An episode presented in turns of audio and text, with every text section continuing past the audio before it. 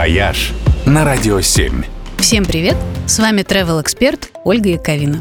Пандемия почти полностью изменила расклад в мировом туризме. Но кое-что изменить не в силах даже такие потрясения. Самым популярным городом у туристов по-прежнему остается Париж. Его Эйфелева башня – самая фотографируемая достопримечательность в мире.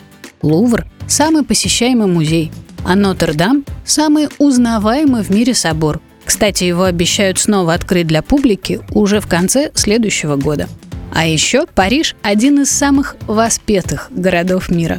Не так давно один популярный музыкальный портал провел анализ своей огромной музыкальной базы, чтобы выяснить, какой же город упоминается в текстах чаще всего. И выяснилось, что в Европе с большим отрывом лидирует именно Париж. Своя песня есть чуть ли не про каждый месяц года в этом городе. Про апрель в Париже пели Элла Фиджеральд и Луи Армстронг. Про август – Шарль Знавур. У ЗАС есть песня про дождливый декабрь.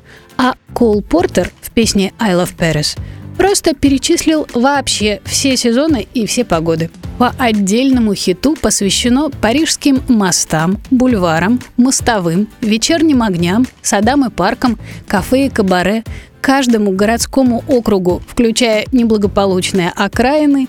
Ну а песенку про главную парижскую улицу Шамзелизе вы наверняка сейчас и сами мысленно пропели.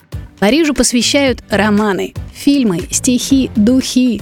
У парфюмерного дома Селин Дион, например, целых два парижских аромата – в его честь называют новые цветовые оттенки, звезды, сорта шоколада. Словом, трудно найти более вдохновляющий город.